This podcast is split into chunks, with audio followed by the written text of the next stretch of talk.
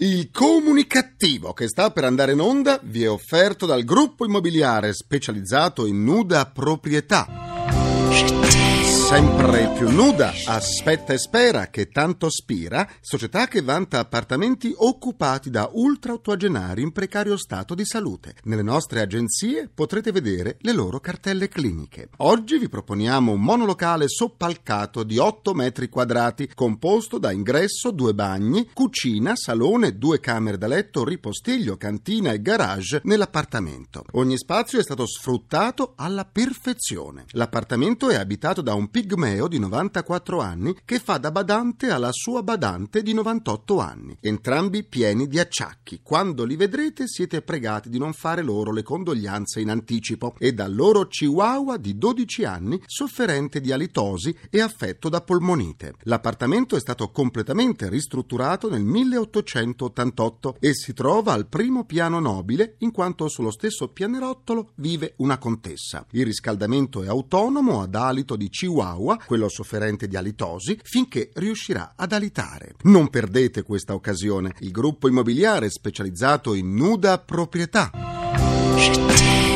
Sempre più nuda, aspetta e spera che tanto spira, vi augura un buon ascolto del comunicativo. Il comunicativo.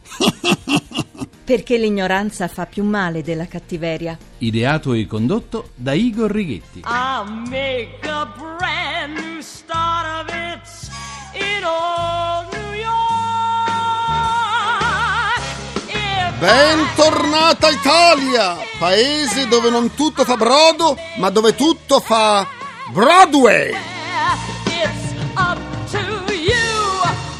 Buona comunicazione, buon sabato dal vostro comunicativo di fiducia Igor Righetti. Bentornati alla nostra seduta radiofonica di gruppo di sana comunicativa numero 1708 o 1708 o 1708. Bingo! Oggi riflettevo sul perché ormai nessuno si vergogni più di un fichetto secco con la mandorla dentro. Perché sono sempre meno coloro che provano questo sentimento di colpa o di umiliante mortificazione che si dovrebbe provare per un atto o un comportamento proprio o altrui sentito come disonesto, sconveniente, indecente e come causa di disonore e di discredito. Perché è sempre più difficile trovare persone che provino senso di penoso imbarazzo o di disagio nei confronti di qualcuno? Se tanti personaggi del mondo dello spettacolo, della politica, dell'economia e via dicendo riscoprissero il valore della vergogna, non saremmo costretti a vedere o sentire tutte le schifezze che fanno. Lanciamo tutti insieme una petizione. La riscoperta della sana vergogna.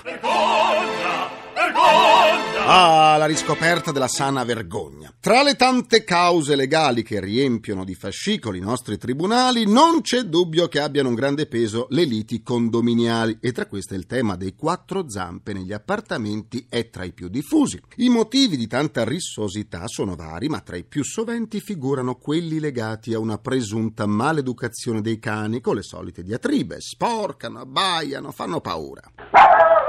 Mamma mia, questi due barboncini mi hanno messo paura. La guerra agli animali comincia a palesarsi sin dal portone d'ingresso condominiale. Divieto di tenere animali domestici. Divieto che in realtà è il più delle volte illegale, perché il solo regolamento che lo possa decretare è quello imposto dal costruttore del fabbricato. Dopo non c'è regolamento che lo possa imporre, e questo per due motivi fondamentali: per tutelare il diritto della proprietà e il diritto dell'animale, paragonato dalla legge a un componente della famiglia. Insomma, vivere in un condominio con un animale è fonte di gioia, ma anche di tanti dolori. Sull'argomento è stato pure scritto un libro dal titolo Quattro zampe in tribunale. Il rapporto tra animali e uomini in città è abbastanza problematico, anche perché lo stato di perenne guerriglia tra gli umani porta spesso i bipedi a rifarsi sul quadrupede dell'avversario e così a rimetterci è come sempre il povero animale, quasi sempre un cane, l'unico innocente in tutte le situazioni.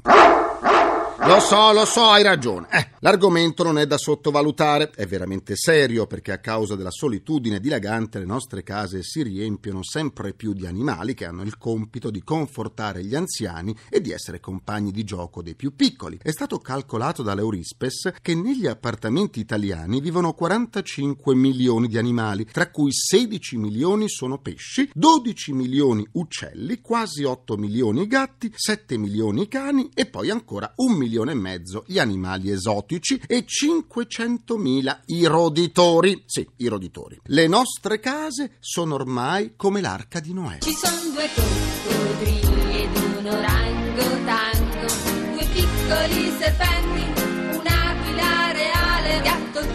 Le cause legali legate agli animali sono oltre 50.000 l'anno. È evidente che cani e gatti sono parte integrante della nostra quotidianità e tanto sono partecipi della vita familiare di ognuno che anche in caso di separazione tra coniugi non soltanto si deve decidere a chi vanno la casa e i figli se ci sono, ma anche a chi assegnare il fedele amico a quattro zampe. È evidente che una coppia che si separa per lo più è in uno stato belligerante e non di rado in questa atmosfera guerresca anche il povero cane o il povero gatto vengono contesi, diventano oggetti di strumentalizzazione da parte dei due contendenti, proprio come accade per i figli minori. E così, nel tentativo di equilibrare la disputa ed evitare che il quadrupede, privo com'è della voce, possa manifestare il proprio dissenso nell'unico modo che madre natura gli ha dato, e cioè addentando chi non gli va giù, l'associazione Difesa Animali e Ambiente aiuta chi si separa a gestire il proprio animale dopo la divisione della coppia. Dopo la legge sull'affido condiviso dei figli minori è arrivato l'affido per cani e gatti, con buona pace per tutti. Una canzone che parla del mio cane Mi salta sopra letto poi mi guarda con affetto Se mangio un po' di pane abbaia come un cane Ne vuole un pezzettino Continuiamo la terapia! Molta parte della vita di relazione di un individuo del mondo occidentale si svolge online. Sulla rete si concretizzano incontri di tutti i generi, da quelli cosiddetti sentimentali a quelli cosiddetti amicali. E, sempre sulla rete, si tratta, si vende e si acquista. Il tutto senza aver mai visto né sentito l'interlocutore, semplicemente digitando. È un mondo, quello cibernetico, che rassicura, quasi fosse uno scudo che ci protegge, che ci isola nel caso di brutti incontri. Invece, secondo recenti dati provenienti dal settore della protezione informatica, chi va in rete è in genere molto vulnerabile perché ritiene di essere tutelato e non conosce a fondo quante birbonate si fa per dire, ma sarebbe meglio chiamarle con il loro nome, truffe, vengono escogitate da chi vive di raggiri. Fa impressione sapere che oltre il 25% degli italiani che va in rete rischia un furto d'identità. Abbiamo appena imparato il termine inglese di phishing, che sta per abboccare come un pesce, che un altro termine si sta facendo strada. È il vishing, erede dell'altro nei fatti, ma che presuppone tecniche più subdole per arrivare allo stesso fine, clonare i dati sensibili degli acquirenti online. Eh sì, carte di credito, bancomat e cellulari vengono tartassati di richieste di pagamento di prodotti o di contratti realizzati per via telematica, ma in realtà non richiesti. La cybercriminalità rinnova di continuo la sua strategia truffaldina ed è allarme. La tecnica del phishing, tanto temuta negli Stati Uniti, dove ha già fatto milioni di vittime, è quanto di più subdolo si possa immaginare. L'esca può essere una telefonata da un call center o una email. L'interlocutore che si presenta come servizio antifrode conosce già il numero della nostra carta di credito e ce lo comunica, aggiungendo che sulla carta è stata registrata una transazione sospetta. Viene chiesto pertanto se la transazione è corretta oppure no. No, diciamo. Mai fatto quell'acquisto così elevato? Allora, continua l'interlocutore, dobbiamo aprire d'ufficio una pratica antifrode, ma non si preoccupi, la cifra ingiustamente pagata le verrà restituita sul suo conto corrente. Anzi, aggiunge il simpaticone, visto che siamo qui, controlli i numeri della carta, quelli del codice di sicurezza, e vediamo se corrispondono a quelli che abbiamo noi. Come rifiutare? Impossibile. Ci deve essere restituito del denaro. E allora via al confronto dei numeri. Va bene, conclude l'interlocutore, siamo a posto. Il codice corrisponde. Non le resta che attendere e controllare nei prossimi giorni il suo conto corrente. Ecco. Tutto chiaro? È questo il vishing, l'ultimo nato, almeno per il momento, della grande famiglia delle truffe online. In questo mondo di ladri Diamo ora la linea al mio avatar per il nostro grrrr, giornale radio comunicativo che evita la cellulite alle palpebre. Fino a domani alla Galleria Nazionale d'Arte Moderna di Roma saranno esposte 16 opere d'arte false sequestrate dai carabinieri in diverse regioni d'Italia. Una domanda sorge spontanea. Per vedere le opere false, i visitatori dovranno avere biglietti veri? Francesca Schiavone, la più forte tennista che l'Italia abbia mai avuto, a un settimanale ha dichiarato che fare sesso prima di ogni partita fa bene in quanto alza gli ormoni. La cosa curiosa è che la tennista è famosa per essere un asso non del doppio o del doppio misto, ma del singolare. Vi ricordo che le sedute del comunicativo possono essere ascoltate anche sullo smartphone e sul sito comunicativo.rai.it dove potrete pure scaricarle in podcasting e sentirle in caso di naso aquilino. Per scambiarci un po' di sane comunicativerie vi aspetto sulla nuova pagina Facebook del comunicativo facebook.com slash barra il comunicativo. Le taggo su Facebook Oggi saluto i comunicativi Massimiliano Maggioni, Francesco Masci, Ivana Peretti, Gabriella Massai ed Elena Fausti. Adesso voliamo a Dubai dove ci sta aspettando l'imprenditore Roberto Boscolo.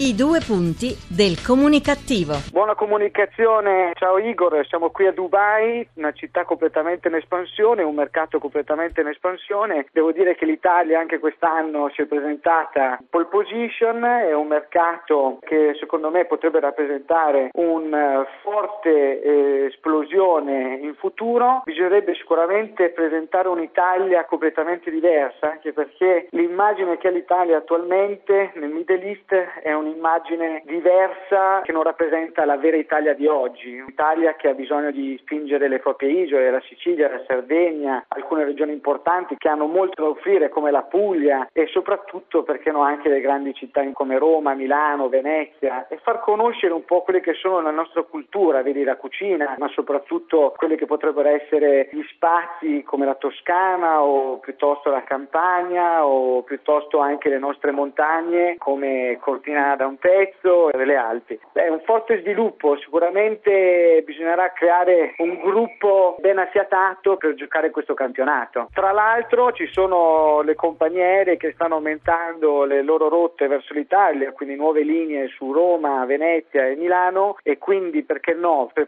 trovare dei pacchetti pronti non solo nel mondo del lusso ma anche per quelli che potrebbero essere 4, 3 oppure perché no anche i nostri bed and breakfast piuttosto quelle piccole dimore all'interno insegna de, di spazi bellissimi all'interno di un paese che forse nel Middle East deve essere ancora conosciuto in tutta la sua forma e in tutta la sua bellezza. Grazie all'imprenditore Roberto Boscolo in collegamento da Dubai e buona comunicazione. Buona comunicazione, ciao Igor.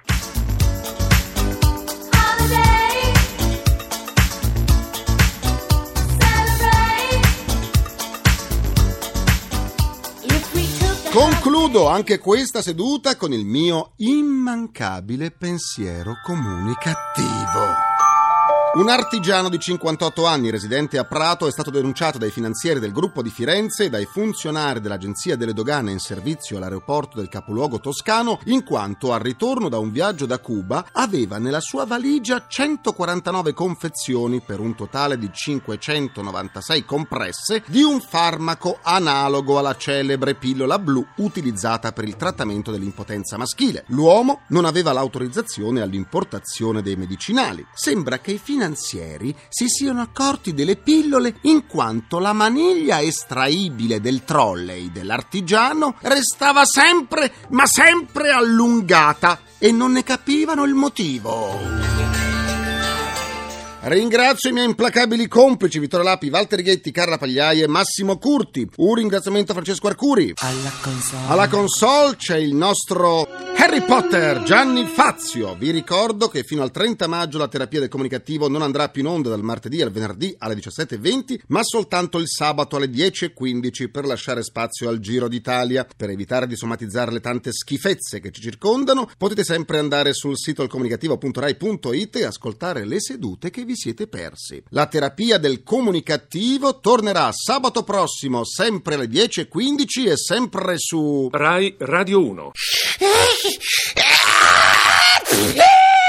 La voce ufficiale di Radio 1 si è raffreddata. Buona comunicazione e buon sabato dal vostro portatore sano di comunicattiveria, quella sempre. Igor Righetti, grazie e buona giornata. Il comunicativo.